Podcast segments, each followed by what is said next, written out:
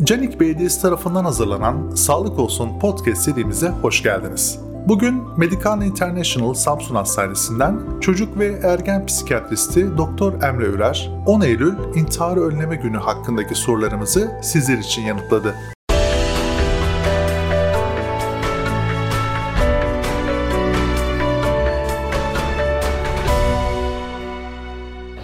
Ee, 10 Eylül intiharı önleme günü aslına bakarsanız.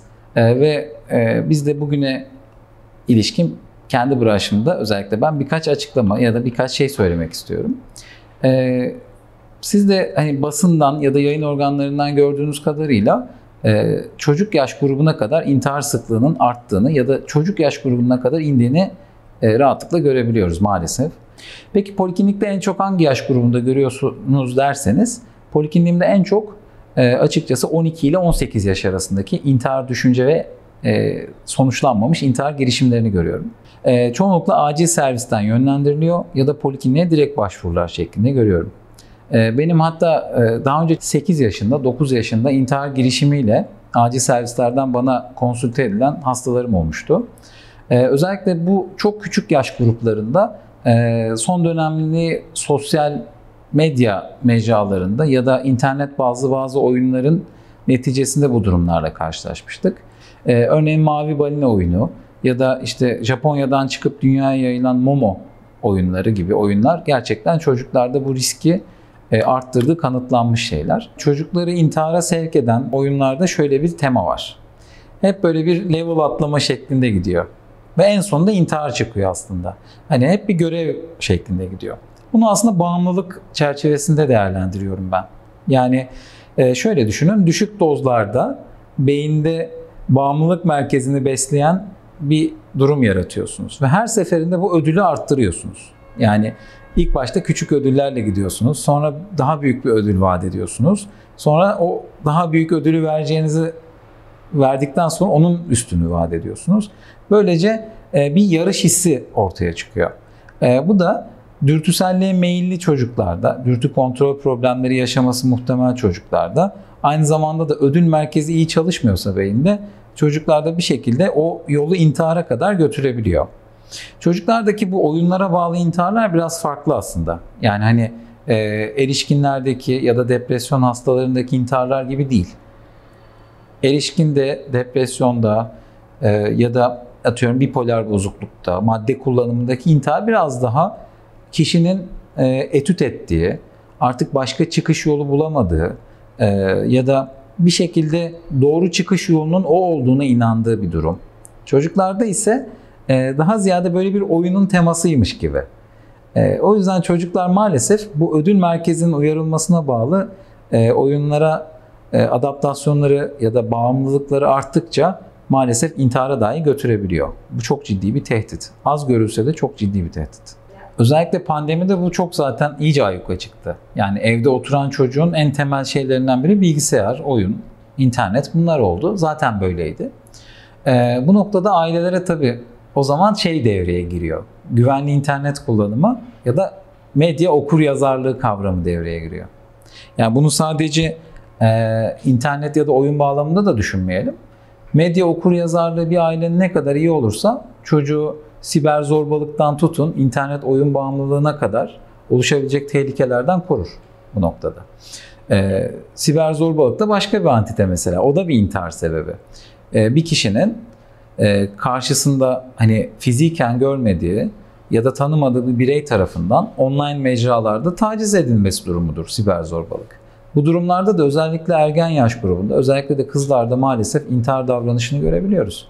İşte ifşa etme, e, bazı videoların, fotoğrafların yayınlanması, dedikodu yapılması, arkasından iftirada bulunulması. Bunlar bile aslında baktığınızda gençlerde internet kaynaklı, siber zorbalık kaynaklı intihar sebeplerinden bir tanesi olarak sayılabilir. Bunun gibi birkaç tane vaka gördüm. Ama tabii 13 yaş evvelinde e, bunlar eser sayıdaki vakalar. Yani genellikle bir elin parmaklarını geçmedi benim kendi hekimlik pratiğimde. Ama e, özellikle e, online oyunların ya da bazı sosyal medya mecralarında çocuklara yönelik bu tarz mobbinglerin açıkçası intiharı teşvik ettiğini ya da intihar davranışını desteklediğini görebildim. Kendi pratiğimde de bunu gördüm. E, bu durumda aslında e, şöyle bir algı var. Bizim doktor arkadaşlarımızda da ya da psikiyatristlerde de bizlerde olan bir algı var. E, hep böyle bir temelde psikiyatrik bozukluk vardır ya da olmalıdır şeklinde düşünülüyor. E, ama her zaman intihar bir psikiyatrik bozuklukla bir arada olmak zorunda değil gerçekte. Bazen e, sosyal koşullar, çevresel koşullar çocuğu çaresizliğe ya da bir şekilde e, hayatından vazgeçmeye itebiliyor. Bu noktada e, bir girişimde bulunabiliyor. Bazen intihar girişimi aslında bir yardım çağrısı niteliği de taşıyor baktığımızda. Yani kendini ifade etmekte zorlanan, ailesiyle, arkadaşlarıyla ciddi problemler yaşayan çocuklarda bir şekilde sesimi duyun çağrısı da e, anlamını taşıyabiliyor. Tabii e, bunun için bunun hani hangi sebepten kaynaklandığını ya da e, altında yatan şeyin ne olduğunu, altında yatan bilişsel yapının ne olduğunu anlamak için detaylı bir görüşme yapmak gerekiyor. E, hem bir toplum ruh sağlığı problemi hem de tedavi edilmesi, aciliyetle tedavi edilmesi gereken bir problem. E, aynı zamanda da baktığınızda bir adli sorumluluk da. Yani sadece çocuk ergen psikiyatristi için değil, e, intihar düşünce ya da girişimiyle karşılaşılan her durumda her sağlık profesyoneli için, her doktor ve diğer yardımcı sağlık personeli için de aynı zamanda müdahale edilmesi gereken bir adli sorumluluk bu durum. Peki e, ergen yaş grubunda ya da işte 12-18 yaş grubunda en çok e, neler intihara sebebiyet veriyor derseniz hani tanı anlamında düşündüğümüzde birinci sırada depresif bozukluk geliyor. Özellikle de majör depresyon geliyor. Majör depresyonun doğasına baktığımızda zaten e, bir öz saygının azalması, kişinin kendini çaresiz ve yalnız hissetmesi ön planda. Bu noktada da bir yerden sonra kişi artık yaşamdan bir beklenti içerisinde olmadığı için ya da bazen bir kurtuluş olarak gördüğü için e, intiharı bir kaçış yolu olarak görebiliyor.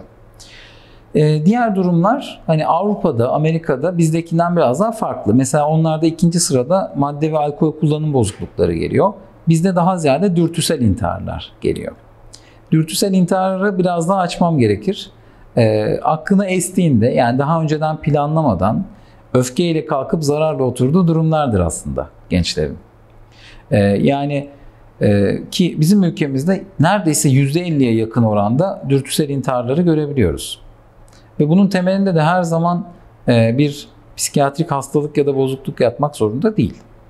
Zaten bakıldığında ergenlik dönemi hani beynin baskılayıcı fonksiyonunun biraz daha geri planda kaldığı, hani dürtülerin şahlandığı bir dönem olduğu için e, bu dönemde gençlerin e, dürtü kontrolünü sağlaması zorlaşıyor. Peki bu nasıl önlenebilir? Bu noktada e, aile desteği, arkadaş desteği ya da ailelerin bazı noktalarda uyanık olması çok büyük önem arz eder. Hadi depresyon bir psikiyatrik hastalık. Bir şekilde normalin dışındaki bir durum. Aileler bunu anlıyorlar zaten. Ee, bu noktada tedavide geç kalmamaları ya da çocuk ergen psikiyatrlarına götürmekte geç kalmamaları zaten olayın büyük bir kısmını hallediyor. Ama dürtüsel intihar konusunda da eğer çocukta normalin dışında bir davranış söz konusuysa yani e, her zaman sizde sofraya oturup yemek yiyen bir çocuk e, birkaç gündür kendi içine çekildiyse işte sosyal medyada, telefonda, belki tablette daha daha fazla vakit geçiriyorsa, ani öfke krizleri yaşıyorsa ya da e, bir şekilde intihar söz konusu oluyorsa o noktada e, aileler bundan şüphelenmeli ve şüphe durumu direkt aslında bize başvuruyu gerektiren bir durum. Akran zorbalığı çok temel sebeplerden bir tanesidir bu yaş grubunda. E, bu yaş grubundan kastım aslında 12-18. Ama az önce verdiğim mesela kendi hastam örneğinde verdiğimde de orada da bir akran zorbalığı var baktığınızda. E, orada da 8 yaşında bir çocuk e, kendi sınıfındaki başka bir çocuğa aslında zorbalık uyguladığı için çocuk intihara meyilli oldu. Ya da intihar girişiminde bulundu. Fakat bu işte çok derinlemesine bir mevzu. Ee, acaba 8 yaşında zorba olan çocuk da mağdur muydu? Yani şey gibi pandemi gibi düşünün bunu. Yani virüsün yayılımı gibi düşünün. Nereden kime bulaştı artık bir yerden sonra belli olmuyor. O yüzden bunun temelini sıkı tutmamız lazım. çok önemli bir sebep akran zorbalığı. Akran zorbalığı özellikle ergen yaş grubunda çocukların e, psikopatoloji geliştirmeleri için çok üst sıralardaki bir risk faktörü. Depresyon, uyum bozukluğu, anksiyete bozuklukları, e, daha sayılabilecek birçok psikiyatrik durumun temelindeki sebeplerden biri. E, bu noktada mesaj olarak şunu söyleyebiliriz. E, intihar aslında bir fenomen.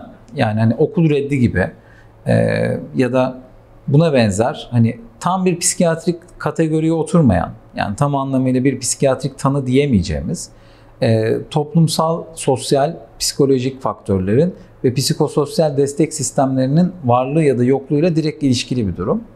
E, şüphesinde dahi ne olursa olsun bizlere başvurmaktan çekinmemeli aileler ya da gençlerin kendileri bize başvurma konusunda biraz aceleci davranmalı.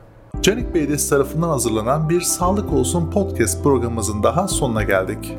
Bugün Medical International Samsun Hastanesi'nden çocuk ve ergen psikiyatristi Doktor Emre Ürer 10 Eylül İntiharı Önleme Günü hakkındaki sorularımızı sizler için yanıtladı.